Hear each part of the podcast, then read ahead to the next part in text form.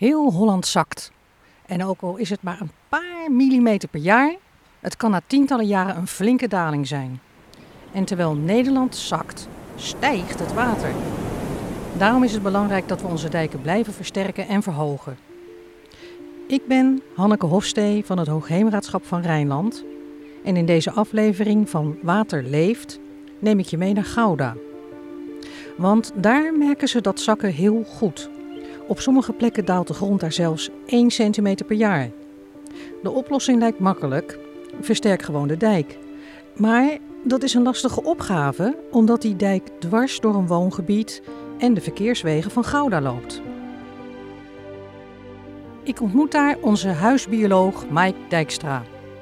Ik heb met hem afgesproken op de IJsseldijk en op het moment dat ik daar aankom, kom ik een stuk poëzie tegen. Aan de dijk.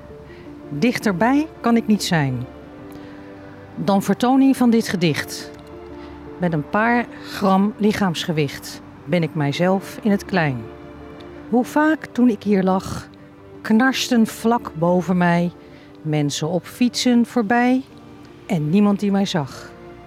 Nog sta ik niet graag te kijken, dus laat mij maar liggend leven, door bloeiend gras omgeven, onder aan deze dijk.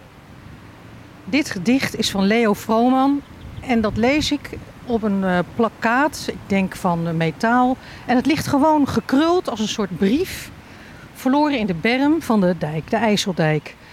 Gewoon links van het uh, verkeer. hey, en daar zie ik Mike Dijkstra, daar heb ik mee afgesproken. Hoi Mike. Hoi Hanneke, hoe is het?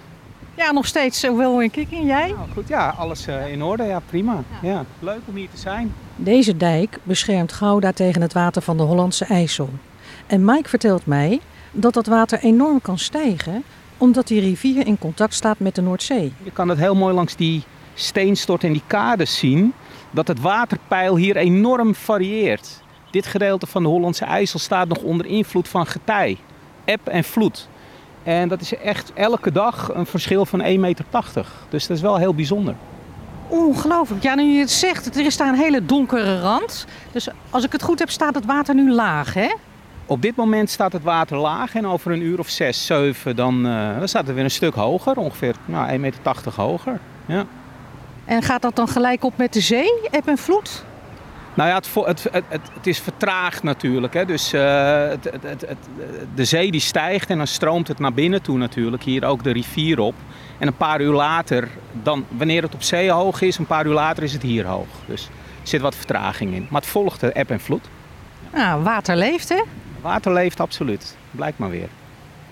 Ja, en Mike, uh, we staan hier niet zomaar uh, op een dijk hè, met dat wuivende riet langs de kant van de weg. Maar het is, de, deze dijk in Gouda is echt bijzonder, hè? Ja, dit is de Goejan Verwellendijk. En dat is een hele oude, echt historisch zeer belangrijke, ehm, interessante dijk. En ja, die is ontstaan in de, aangelegd in de middeleeuwen. En heeft altijd een hele belangrijke functie gehad om het achterliggende gebied van Gouda en de polders uh, te beschermen tegen, eigenlijk tegen het rivierwater, het zeewater. Um, en we zitten, staan hier eigenlijk op de overgang van daar waar de Goejan Verwellendijk nog een wat natuurlijker karakter heeft. Een beetje de randzone van Gouda. De overgang het stedelijke gebied van Gouda in. En ja, je ziet, ik, ik, ik vertelde net al over het uh, pijlverschil, hè, dus het eb en vloed in de, in de rivier, hoe dat varieert. Als je naar de andere kant kijkt, dan zie je de bebouwing van Gouda. En dan zie je gewoon dat die dijk 4,5 meter ongeveer hoger ligt. We kijken nu eigenlijk op de daken hè, van waar wij staan. Je ziet die huizen niet, want die zitten achter die dijk. Die zitten achter die dijk, ja. Zo hoog is die dijk of zo laag is het gebied achter de dijk. Mike en ik lopen via een pad langs de dijk tot onder de Haagstrechtse brug. Weg van het drukke verkeer en naar de rust van de waterkant. Daar ontmoeten wij Henk Weijers. Dag eh, Hanneke, hoi. Hij was als projectleider verantwoordelijk voor het versterken en aankleden van deze IJsseldijk. En daar heeft hij ook een prijs voor gekregen. De laatste keer dat we elkaar gezien hebben was bij het winnen van de innovatieprijs. Dit is de oorkonde daarvan. Waarbij we hebben, uh, de, de publieksreis hebben gekregen als het beste idee in Nederland in dat jaar om de dijken te versterken. Ik wou nog maar eens laten zien van het is altijd leuk om gewaardeerd te worden in je werk als je eens een keer het lef hebt om het anders te doen dan anderen. En ehm, ja, het is echt wel een, een soort van herinnering waar we met trots met het hele projectteam op terugkijken. Van ja, dat is goed gelukt. En samen met, met onze aannemer hebben we hier een, een leuke klus geklaard. die uniek is eigenlijk tot nog toe in, in het land. Voor welke uitdaging stond jij in 2016? Nou, de uitdaging was eigenlijk al iets ouder. In 2008 uh, zakte deze dijk echt onderuit. Er was, het getij was snel gevallen. En met slappe bodemgesteldheid hier was de, de dijk echt onderuit gezakt. Ehm, nou, toen begonnen we ons toch echt wel zenuwachtig te maken dat deze belangrijke dijk niet sterk genoeg was. En zijn we het project gestart en dat leidde inderdaad uiteindelijk in 2016 tot het gaan versterken van de dijk. Waarbij we dit stuk van de dijk hebben geïnjecteerd met cement. Zodat uh, de oorspronkelijke slappe lagen sterker werden. Dat het eigenlijk zachte beton of harde grond. En dat uh, was eigenlijk voor het eerst in Nederland dat we dat op deze manier gedaan hebben. Dat was nodig omdat de dijk eigenlijk niet veel groter kon worden. Je ziet hier aan de linkerkant loopt de vaargeul eigenlijk, de Hollandse IJssel, naar het achterliggende gebied van Stichtse Rijnlanden. En die vaargeul is eigenlijk al te krap dus we mochten de dijk niet uitbouwen het water in. Ja, en aan de andere kant, daar ligt de stad. Dus dat met al zijn cultuurhistorische waarden, we konden de dijk ook de andere kant op niet uh, groter maken. Uh, dus we hebben een techniek gekozen die uh, binnen het eh, bestaande profiel van de dijk uiteindelijk tot een oplossing kon leiden. En Henk, ik, ik hoor een heel technisch verhaal over het beton en zo. Maar ik zie eigenlijk ook dat de dijk ongelooflijk groen is eigenlijk. Heel, heel natuurlijk. Was dat ook een idee? Was dat, of is dat allemaal spontaan gegaan? Of? Ja, we hebben de, de, de, de groeperingen die hier in Gouda uh, bekend zijn. Hè, dus uh, echt wijkvertegenwoordigingen. Die hebben we aangeschreven, gevraagd om uh, mee te komen praten. En dan inderdaad met allerlei informatieavonden, inloopavonden, klankbordbijeenkomsten. En, en, en wat waren dan de grootste wensen? Van de omwonenden?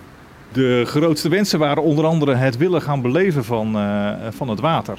En, uh, want het is heel bijzonder dat je zo ver in het binnenland nog zo'n gro grote uh, getijdenslag hebt.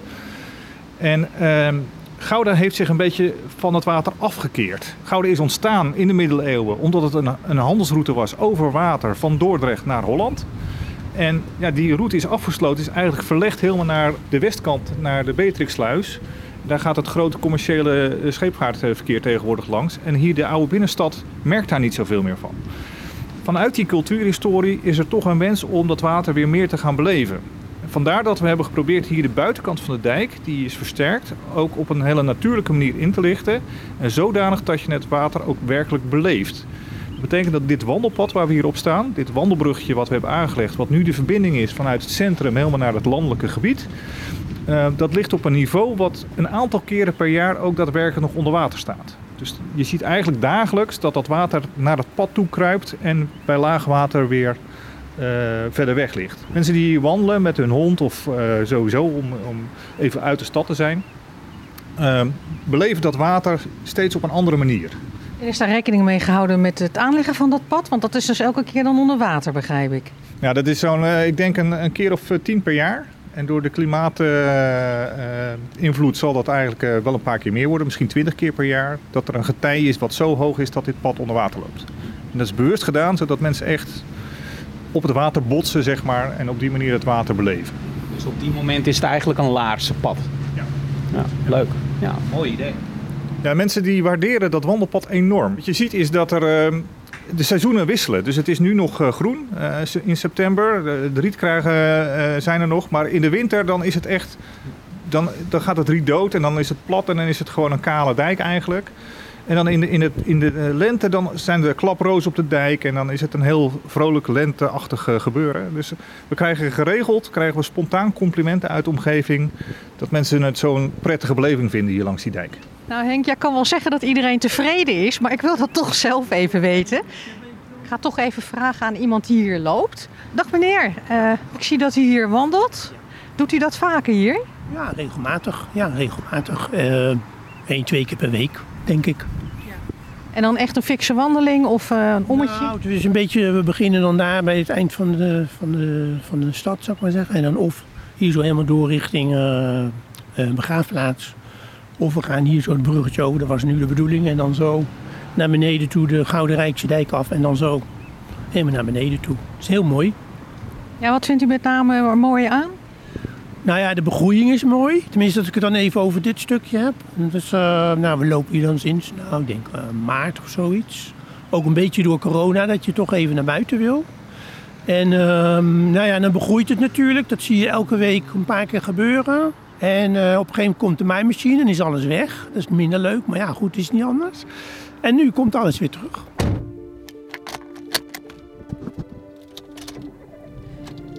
Tijd om dit stuk van de IJsseldijk achter ons te laten. De auto in, want Henk wil ons nog het boezemgemaal aan een ander stuk van de dijk laten zien. Kijk, zullen we hier naar beneden gaan, de, de, zeg maar de polder achter de dijk in? Maar waar kan dat dan? Ja, hier ligt een trap. Dat was de trap uh, van de, uh, de dieselbedieners, de, dus de monteurs die het gemaal bedienden in de, sinds de jaren 30. Rijnland had hier in dit uh, nou, pittoreske wijkje hadden we wat dienstwoningen waar die machinisten dan woonden. En die gingen dan dus via dit brugje en deze trap uit de jaren 30 gingen ze naar het gemaal. Dus die trap is eigenlijk onderdeel van het Rijksmonument. Oh, luxe zeg, dat hebben ze bij mij niet als ik naar mijn werk ga. Dat woon-werk-verkeerroute, speciaal voor mij. Het was natuurlijk uh, de bediening van het gemaal als dat misging, dat was van levensbelang. Dus uh, daar zorgen we voor, voor die mensen. Ik dacht juist dat we nu een uh, 24-7 economie hadden. Maar we liepen voor. Ja, precies. De waterschappen waren hun tijd ver vooruit. 24-7. Altijd waakzaam. Oh, dit is dus een uh, jaagpad waar we nu lopen, vlakbij het water onderaan de dijk. Speciaal voor Rijnlanders. Nee, dit pad hebben wij nu ook aangelegd uh, rond dit watertje. Um, wat je hier ziet, is waar we tegenaan kijken, is eigenlijk de middeleeuwse dijk. Die ging dus vanuit het centrum van Gouda, liep dat helemaal richting, uh, richting Dordrecht om het achterland te beschermen. En dat is in de jaren 30 doorbroken door dat kanaal waar het boezemgemaal nu in staat. Waar, waar nu, dus dit is een dijk uit de jaren 30 van, de, van de vorige eeuw. Uh, waar we hiernaast staan. Nou, en dit watertje dat is uh, ook historisch, want uh, dat is een, een wiel, een voormalige dijkdoorbraak. dus sinds de middeleeuwen, dat was natuurlijk in het begin was dat nog een heel laag dijkje, dat brak wel eens door. En bij een dijkdoorbraak heb je dan dat de kracht van het water eigenlijk de hele dijk wegspoelt, maar ook de hele ondergrond. Dus achter de dijk zie je vaak plassen water, vaak in een ronde vorm. Dat zijn oude spoelgaten van waar de dijk is doorgebroken. Nou, dat was hier ook. En toen dit wijkje is gebouwd, was dat watertje een stuk uh, uh, kleiner gemaakt, uit vorm getrokken. En dat hebben we eigenlijk hersteld. En hier een soort van natuurgebiedje gemaakt. Omdat we hier zoveel ruimte nodig hadden voor die hele flauwe toluts van die dijken. Om, uh, om die dijk voldoende sterk te maken. Hé hey, Mike, ik ben nou toch wel even benieuwd. Zie jij hier nou of er vis zwemt? Nou ja, ik kan natuurlijk niet onder water kijken. Maar uh, ik zie wel af en toe heel duidelijk kringen aan het oppervlakte. En ik zie wat waterplanten bewegen. Dat ik wel weet dat, hier, uh, dat, daar, dat, dat, daar vis zwemt. En ik moet ook zeggen, als ik hier naar het wiel kijk. Dan uh, ziet dat er eigenlijk gewoon hartstikke fraai uit. Het water is behoorlijk helder. En ja, het is toch ja, behoorlijk wat waterplanten ook. Toch een procent of 30 bedekking van het oppervlak met waterplanten ondergedoken waterplanten, drijvende waterplanten, hè, gele, uh, gele plomp, een witte waterlelie zie je daar, zie je daar, die met die witte bloem. Uh, nee, het ziet er eigenlijk gewoon wel heel fraai uit. Dus ik, ik, verwacht hier wel, als we dit zouden onderzoeken, dat we hier een redelijk diverse visstand zouden aantreffen. Zullen wij nog even verder lopen? Dan dus laat ik je even zien wat het verschil is tussen de middeleeuwse dijk en de, zeg maar de nieuwe dijk voor, die is aangelegd voor het boezemgemaal. Ja, dat is volgens mij nu al te zien. Hè? Dit is echt een soort uh, oud gebergte, noem ik het maar even, met van die glooiende heuvels van veen. Uh, terwijl waar we net reden, dat, dat was echt torenhoog voor mijn gevoel. Dat klopt. Uh, hier hebben we dus versterkt gewoon in grond. Er was hier ruimte, dus hier hebben we de dijk versterkt zoals je een dijk sinds de jaren 30 vorige eeuw in dit soort slappe ondergronden normaal gesproken aanlegt. Namelijk met een, met een berm halverwege, zoals je ziet. Nederland is als het ware een kuil die volstroomt met water. En het boezemgemaal zorgt ervoor dat het water weggepompt wordt via polders en waterwegen terug naar de Noordzee. Henk heeft ook in dit gebied gekozen om de dijken met een speciaal bloemenmengsel in te zaaien, zodat het flower powerdijken gaan worden. Het Delta-congres, daar was een, een dijkgraaf, Peter Glas, die is tegenwoordig Delta-commissaris. Die deed een oproep, laten we de, de dijken uh, ook eens ecologisch bevorderend maken. En er werd toen een, een zaadmengsel aangeboden wat, wat je kon voorschrijven, zodat die biodiversiteit zo goed mogelijk kon worden gestimuleerd. Dus als je hier in de, in de lente komt, dan bloeien hier klaploze, klaprozen, zonnebloemen, nou noem maar op, van allerlei leuke bloemen. En daar krijgen we ook spontane reacties op vanuit het publiek van mensen die hier wandelen en die het zo mooi vinden. Dus uh, het is echt wel een groot succes. Ja, ik vind dat persoonlijk ontzettend gaaf. Dat jij geregeld hebt dat er hier een Flower Power dijk uh, kwam, Henk. Um, en hoe zit dat nou uh, voor de rest van je werk in Rijnland? komen er nu overal Flower Power dijken? Is dat nu de norm? Er was eerst een technische discussie, omdat vroeger, we waren altijd gewend om dijken van gras te maken. En dat had te maken met het doorwortelen van, van het, talud, dat als er water opkomt, dat, uh, dat de bovenlaag van de klei voldoende sterk is om golfslag te kunnen, kunnen weerstaan.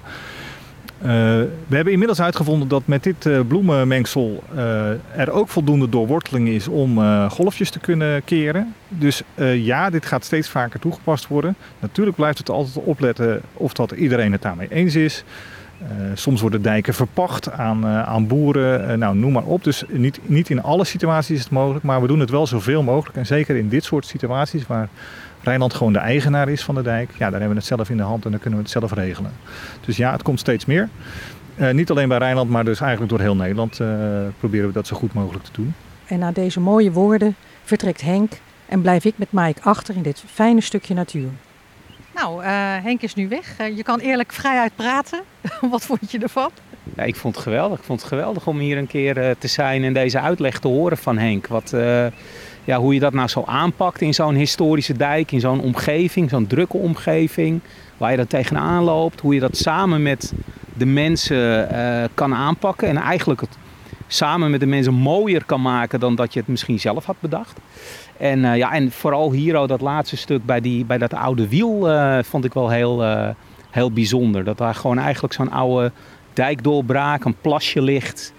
En, en dat het er heel fraai uitziet. En ja, ik, ik, ik, ik zelf kom hier nog een keer in het voorjaar terug om die bloemenzee ook zelf te aanschouwen. Want daar ben ik wel heel erg nieuwsgierig naar. Ik kan ook niet wachten totdat het weer vol in bloei staat. Wil je meer weten over onze dijkversterking of hoe we de dijken zo bloemrijk maken? Kijk dan vooral op www.rijnland.net. Mijn naam is Hanneke Hofstee en in de volgende aflevering neem ik je mee naar de kust ook een belangrijke plek in de bescherming tegen het water. Daar praat ik samen met Mike met de Delta-commissaris. Dat is Peter Glas. Nederland is een echt waterland dat klimaatbestendig moet worden. Dit betekent dat water bepalend is in de inrichting van de openbare ruimte in Nederland. En hoe dat nu gebeurt, hoor je in de volgende aflevering van Water leeft.